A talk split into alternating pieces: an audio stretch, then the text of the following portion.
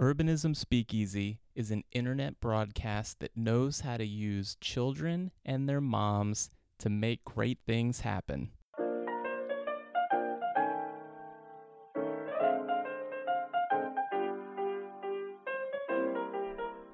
Welcome to the Urbanism Speakeasy, the podcast focused on human scale design, planning, design, and engineering issues that impact all of us, discussed in plain English. No degrees or silver spoon pedigree required. Now, here's your host, Andy Baino. Dena Driscoll and Marni Duffy. I can't attack. It had to happen. I have the cats. Dena Driscoll is the cat abuser, and Marni Duffy is the peacemaker. We've established that. Marni just throws cats out. Yeah, I don't. Yeah, I'm definitely the abuser. And Dena despises cats and technology. We've learned already. Yeah. We've learned a lot, and we haven't even started. This is excellent. So these two have a website that I came across, Give Mom a Bike Lane. But that's I'm getting ahead of myself already because I first crossed paths in the Twitterverse. Until tonight we've only crossed paths online between Twitter and email. I think it was Dena who posted a photo of young kids sitting in a bucket in the front of a huge bike, the kind of bike that Americans look at and roll their eyes at, of course, generally. But pictures of kids on bikes are like cat memes. You can't help but enjoy them. So even for the people that roll their eyes and think, do I really want to get out on a huge bike and put kids in a bucket? You can't help but love that stuff. So then I started clicking the links, and I quickly found the blog, Give Mom a Bike Lane. And, of course, with my personal bias of wanting to make streets safe and comfy for walking and riding bikes, I was naturally drawn to that stuff and sucked into the little wormhole of that blog. So, and then Marni, there's a different story there. She has a cloth diaper business, and she heard that I'm accident prone. So that's where I think our connection started. But obviously both of you were riding bikes regularly before the blog started. But I'm curious, I mean, I say that because the blog says Give Mom a Bike Lane, so you're already moms, you have bikes, you wish you had a place to ride. So was that an adult lifestyle change for the two of you, or have you always been free to get around by any means available?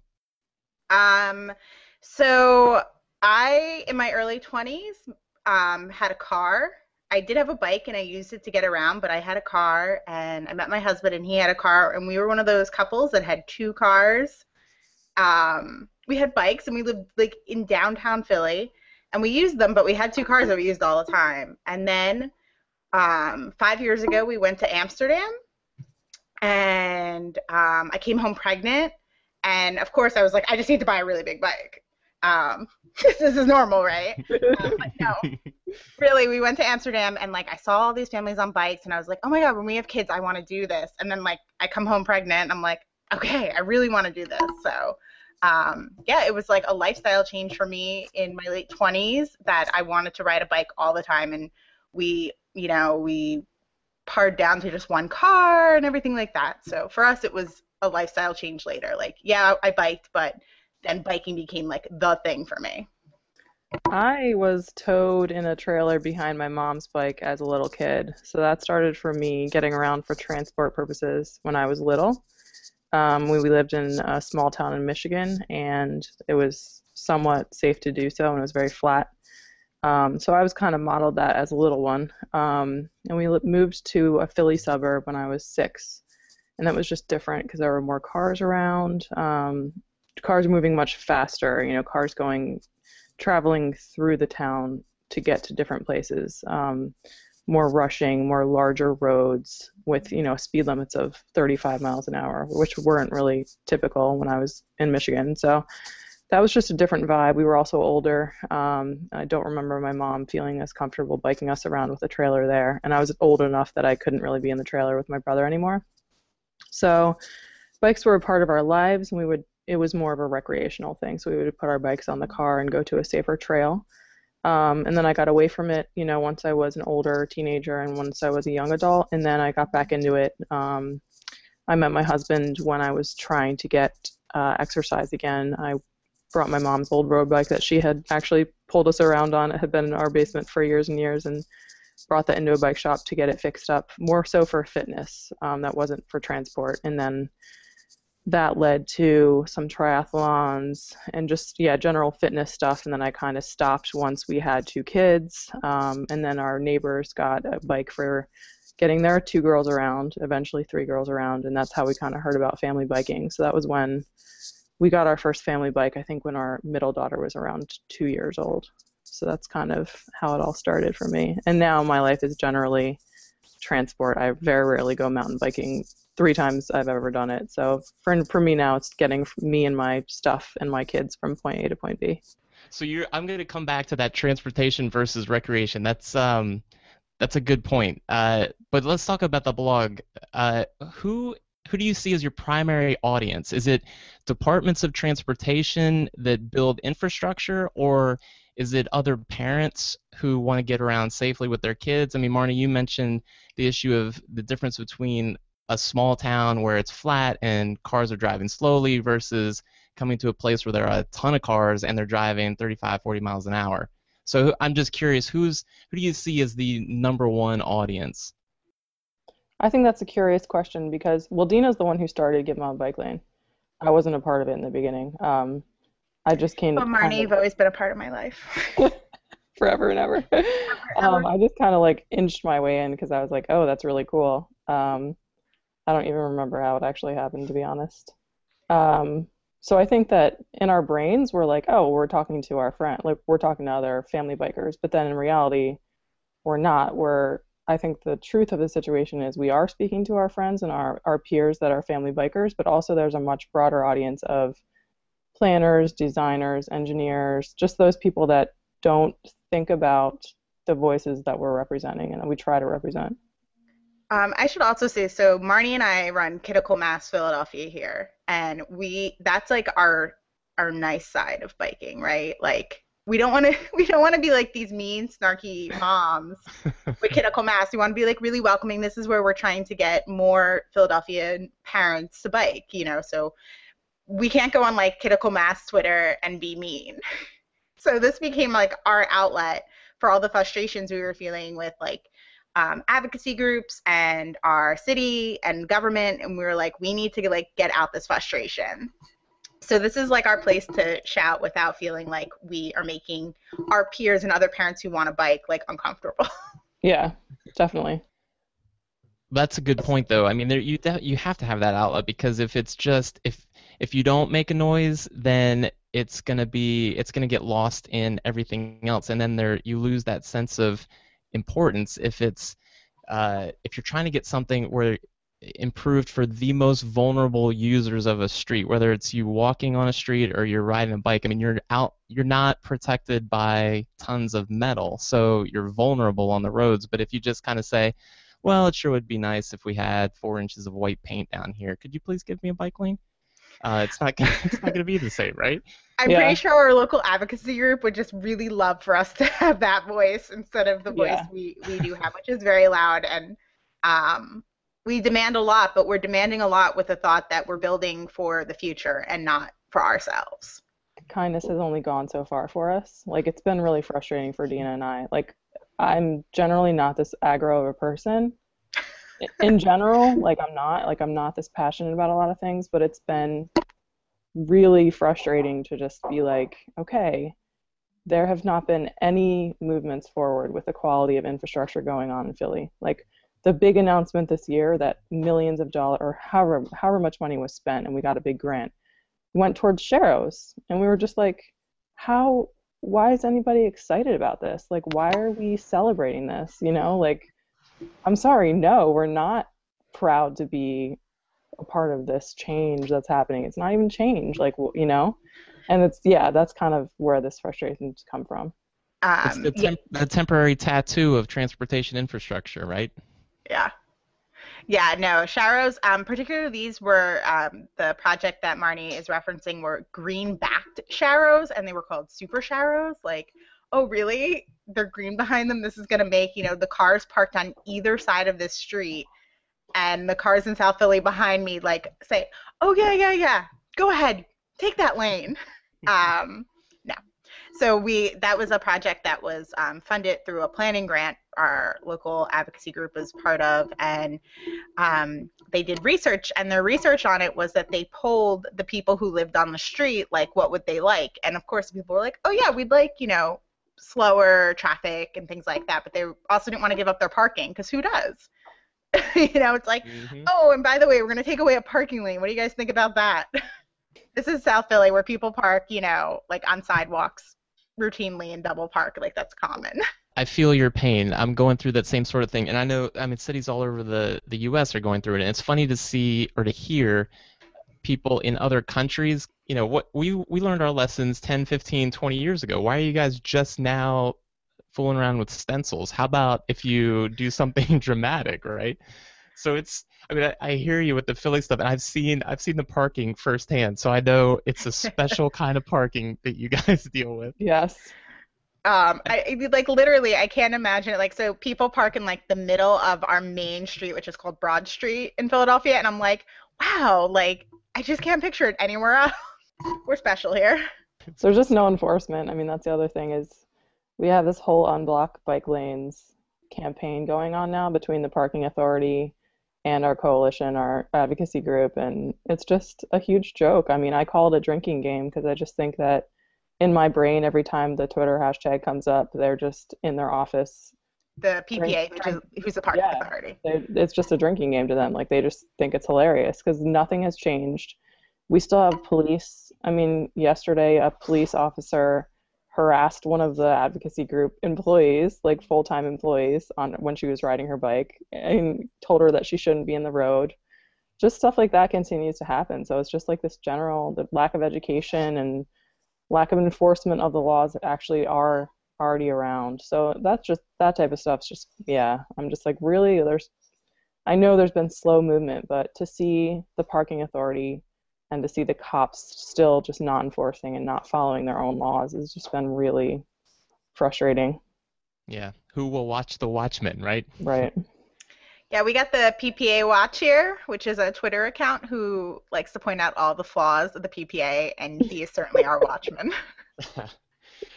There's a fun Tumblr blog called Cops and Bike Lanes from New York City. I don't know if you guys watch that, but that's good stuff. Yeah, no, we definitely have a lot of cops and bike lanes and PPA officers. And the big thing in Philadelphia is churchgoers. On Sundays, there's churches that tell their parishioners to park in the bike lane. And you want to talk about broken mirrors. Once somebody parks in the bike lane, everyone's like, this is parking. And so we don't get bike lanes on Sunday. Or apparently Saturday, too. I think it's a couple temples that have the agreement as well. Oh, I'm sure. Yeah, you're right. I particularly bike past that one church, and I'm like, oh. Yeah.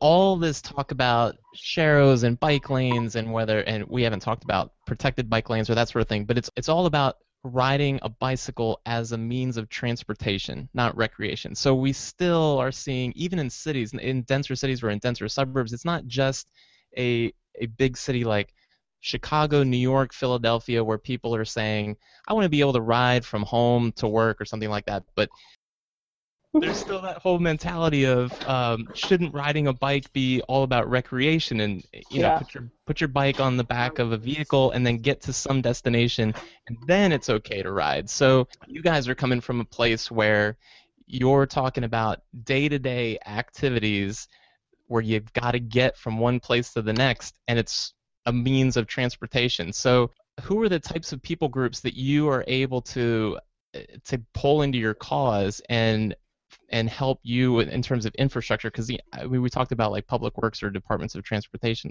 or we touched at those a little bit.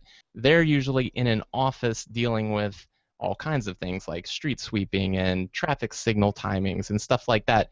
So are there other groups that you guys are able to partner with to get this message going? Yeah, we've been working with Fifth Street PAC, which is a political action committee, and they just formed here in Philadelphia. And, you know, so one of the things about Philadelphia that's a little different than most cities is that to implement a bike lane, it's a political thing It's not a planner who has to say, okay, this is a bike lane and this should go here. It has to be supported by a council person. And so the realization is we have to get elected officials in there who are going to be on our side. So the Political Action Committee Fifth Street has been really phenomenal in the past couple of months and starting to, you know, raise money and really press these questions to our upcoming political candidates. In May, is our primary for our mayor, and because we're such a democratic city, whoever wins that primary is going to win in November. So it's, you know, really important that we find the mayor who is supportive. And then there is going to be a couple open council seats, so they've been great. Our Bicycle Coalition does, I don't want to discredit them because we've talked a lot of shit on them today, but they do wonderful work. It's just that it's much slower pace than anyone would love, and you know, they're just so intertwined with the city that sometimes they can't, you know, they just can't be the radical voice of like yelling and screaming like Marni and I can. So yeah. Yeah, they're definitely tied to the streets department, and they have connections within all of, a lot of government, the advocacy group. From what we've understood, their ties are so, like, they've been going on for so long, and that there has to be so much tiptoeing around the city because it is so political that, like, they can't, for them to make any drastic steps or, like, put their foot down about specific infrastructure, they just would get kicked out, you know, that they wouldn't have a voice at all anymore. So that's been another really frustrating thing, is that even as they've kind of welcomed Dena and I sort of into the fold, or at least welcomed some of our input, we're at the minimal. Other cafeteria table, like they're like at the cool kid table, and they like let us just sit right to the right of them. Right. And they can kind of tell that we're going down the aisle with your tray. Right. Yeah, yeah. They just don't trip us hard, like just lightly trip us. Right.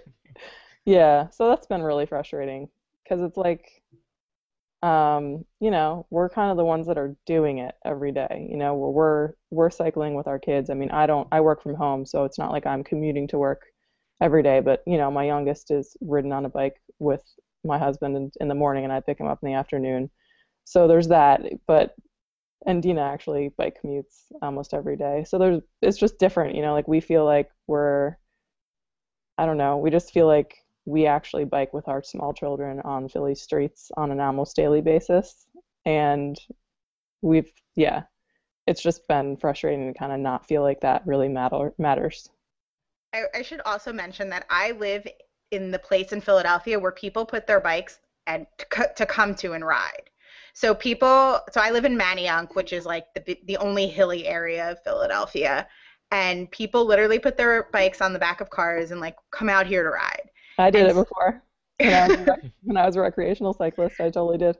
It's great. It's hilarious because when I tell people where I live and they're like, oh my God, you must love biking from there. It's like, great. It's like, you know what? Actually, I'm petrified because, you know, it's only, you know, on Saturdays and Sundays when all of a sudden, like, there's, you know, hundreds of cyclists and you have that feeling of, okay, this is safe. I get to ride down these streets without bike lanes, without even sharrows, without even maybe a sign, when there's no other bicyclists, and that's where I'm like clinching, you know, my handlebars as I'm like flying downhill with a car who wants to go twice my speed. But it's really interesting living in a recreational place for bicycling. I didn't expect it when we moved out here, and then I saw it and I was like, oh my God, this is crazy. And I actually use a recreation trail for transportation, and that's still kind of scary. So that's a good segue to my next question. The type of trails, or whether it's an on-street path or using trails or combinations. I mean, you guys aren't coming at this as people who design the stuff. You come at it as people who use the stuff. So what are some things that, as users of the street network, that you would like to see if it was up to you? I mean, I think people can understand loud and clearly what you're advocating for in terms of street design. Like, you want to be able to move safely around in the streets, but we joked about sharrows a little bit. Are there things like protected bike lanes that we're seeing more of in the United States, or is it just a matter of simple bike lanes for starters, where you have a travel lane and then next to the travel lane is the bike lane and then it's a parking lane? Or are there things like that where you're specifically thinking of things that would be steps forward, or is it at this point there's so much of a learning curve for politicians that you're putting all your emphasis on just the state of mind? The step forward for Philadelphia is protected bike lanes, hands down. You know, we've had sheros and painted bike lanes for years. We are actually one of the earliest cities to implement them in the United States, but we lack a protected bike lane that you see in other cities now, in San Francisco and in New York and Boston and DC. So the step forward really for Philadelphia is protected bike lanes, and that's what we put out there, because protected bike lanes and a safe, bike network is really important to Philadelphia if you want to get parents and children around. The one quote-unquote protected bike lane we have takes you from middle of nowhere to drop you off at a casino. Not even the casino. It doesn't bring you all the way to the casino. It drops you off in a very awkward corner where you're just basically ending up in the parking lot. So this is like the first attempt at a protected bike lane, and it's not even useful to really anybody, even the casino workers. So that's the big thing here. Also, Philadelphia needs to see enforcement of slower, we have a lot of areas that already are slow speeds for cars, but it's not happening, and so there just needs to be more enforcement. Philadelphia is also really tricky. Our police are not allowed to use radar guns. It is state police only who are allowed to use them, so there's just this lack of, being easily able to, point your radar gun and be like, okay, that person's clearly going 40 miles an hour in a 25. Also, a lot of our main roads are state highways, right, Dena? Is that what they're called? Considered? Some of them are, yeah. Ridge and Broad and... Broad isn't. Ridge Avenue is. I don't know where you were going with this, but keep going, and then I'll... But just like the policing on those roads and the changing of the design of those roads makes things very difficult, right? Absolutely. Yeah, there's more complication when they are designated state highways as well, because then, you have local government and you have the state government both involved in changing and planning and enforcement in those, so that's really bad. We also have a really underfunded streets department. So, somebody was like, a child could get stuck in your potholes, and they are huge, particularly this time of year with, our use of, salt trucks and plows and everything like that. So our streets department is severely underfunded, and that's a big thing right now in Philadelphia. We need to fund the streets because, we need safe streets for everybody. The cars need them, we need them, everyone needs them. I'll give my 2 cents about infrastructure that I want to see. I video interviewed my 8-year-old today, my oldest daughter, about cycling in the city because she's on her own bike now and oftentimes is able to ride it to destinations and back home. And I'll have her on the sidewalk and then on the street, depending on the road and depending on the scenario and depending on what time of day it is. And she basically said, to boil it down, she said that she feels like the thing that scares her the most is our busy streets, because she's worried about getting doored and being hit by a car. So in that situation, the dooring, Philly's bike lanes are just in the door zone, and dooring happens super frequently. So I think we just need bike lanes that are buffered, whether that's buffered by parked cars. That's probably fine with me as a start, but I would really love to see separated bike lanes that are not sidewalks, separate from pedestrians, separate from motor vehicle traffic. It's my dream. Dream big. I like calling them door lanes. Yes. Oh my God, ours are, a lot of ours were implemented over 10 years ago, so some of them are really narrow too. So you're in a narrow lane, plus you're at, door zone. One of my favorite is we have this street called Spring Garden, and it is 2 lanes of parking and then 4 lanes of travel, plus a median in the middle, and then there's 2 bike lanes. And so it's a huge wide street, and it's really? We couldn't get a protected bike lane here? I should send you guys a Google Street View of it. There's a street that's it's about 10 minutes away, I guess. It's basically a highway. It's a state highway, but it's, on a functional map, it would be called a highway. But It's posted at 55 miles an hour. It's probably designed at 60 or 65, but they have stripes on the outside and the shoulder and these tiny little signs every quarter mile that say, bike lane, bike lane. Nobody rides in that. I mean, even the hardcore long-distance cyclists are taking the lane. They're not riding in there because it's just debris. It's not even a shoulder. Wow. We have a similar one. Have you ever been on Henry Ave, Marni? On my bike? No, yeah, exactly. I'm still alive. No, I have not. Yeah, that's like another street. You should Google Street View here in Philadelphia. It's called Henry, and there's miles and miles of bike lane on it, but it is a highway. People are going like 60 on it, and I'm like, who? Like, no one. I've never seen anybody ride their bike on it ever. I have seen people ride their bikes because that's the route that I took to pick up the girls from school. Yeah. Oh, that's right. One time. Once. You know what, actually, I saw a group of teenagers once on it, and I was like, oh, God. Do your parents know where you are? Yeah, well, there's an agricultural high school on that road, so, like, yeah, kids should be using that road, but. So let me ask you one last thing. You guys have been at this for a little while now. You, especially Dena, starting and then dragging Marni in tow, just like she was used to when she was a kid. Always being yanked against her will, fighting against the authority of Dena. I can tell. Yep. So, let me tell you, Marni was like, what is this crazy girl on the internet who wants to, like, you know... A, be my friend. B, get me involved. And then, you know, like any good cult leader, I was like, you should come hang out with us. We're so amazing. And Marni just fell right for it. Oh, man. It's so true. I was like, I hate groups. I hate committing to anything. I don't like authority. I don't like being in charge. Wait, I guess I'll try. Marni leads all those Kidical Mass bike rides. She's like, I got this. Yeah, right. I'm like, Dena will lead and I'll be next to her.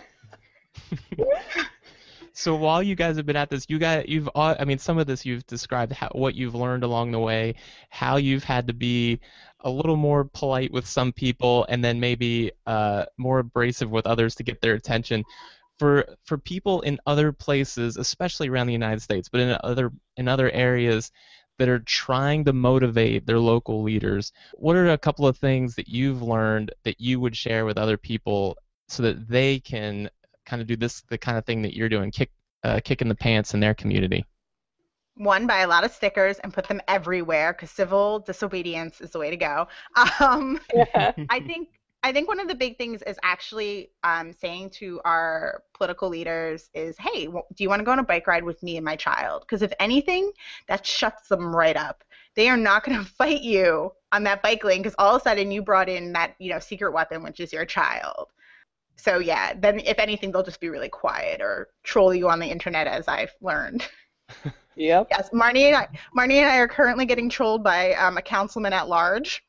He's adding us on he didn't want a bike lane, but he's very angry at us, I guess, in some way. But he's trolling us, and he wants to be our friend on all social media now. Well, we let a Kidical Mass group up the street that he was against having a bike lane on. We invited him on the ride. We wrote him a letter. You know, we tweeted at him a million times. We were like, we'd really want you to come out and see what this is all about. We talked to our advocacy board about how we could reach him, and they were basically like, it's not worth it. Don't even try. Yeah, don't even try. So, yeah, and we sent him a little Valentine's message the other day, and we were like, Bill, we would love to go for a bike ride. I was like, I'll get you some heart-shaped balloons and some chocolates. Come and ride on my bike. So... Yeah, I think ultimately, you know, putting children out there, though, it's just like, it's, you know, it's this quiet weapon, really. They're really loud, actually. Yeah, they are. Yeah. Politicians, I mean, how many politicians hate kids, right? They have to kiss babies. They have to love kids. And that's the thing, like, you know, you see me and Marni, and, you know, right away it's like, oh, it's these, you know, entitled millennials or whatever. Yeah. And then it's really just saying, hey, I'm actually also a mom who lives in this city, who works in this city, and I'm just trying to make a better place for my children and for families in 30 years. In the 1950s, moms protested for stop signs and stoplights in Philadelphia, barricading streets, actually getting arrested. And these are now stop signs and streetlights that people are accustomed to having. And so basically, I just kind of see myself as that mom today. It's like, okay, we need to fight for these bike lanes and these protected bike lanes because in 30, 40, 50 years, this is going to be the normal for someone else. So there's a Kickstarter for bail money for Dena. That's my takeaway. Yes. No, Dena's too nice. I feel like I think I could talk my way out of it. Yeah, you would totally talk your way out of it. You'd be like, "Come, I'll bring you to Smith Playground, and you can go on the huge slide." Exactly. In my spare time, actually not my spare time, in my real life, I work at raising money. I'm a director of development for this really amazing playground that was opened in 1899 in Philadelphia. So it's like one of the first playgrounds in the country. And we have a huge wooden slide from 1905, and it's been free for children since 1899. So we continue to be free and amazing. And like every child ever who grew up in Philadelphia, including Marni, used to go to Smith Playground. Yep. All growing up. Wow. Yeah. Splinter free since 1899, huh? We wax that slide. It's super fast. Yeah. Oh, my God. Like I went down it in the dark recently. It was really scary. It's super fun. You should come to Philly and come on the slide. I'll do that and then ride down the slide. Oh. Oh my God, that might be a little too scary for me. Really scary. It's a 40-foot long wooden slide. Like. Oh wow. Yeah, this I'm gonna have to check out. Yeah, right. Definitely Google Smith Playground. Dena Driscoll and Marni Duffy, I appreciate your time.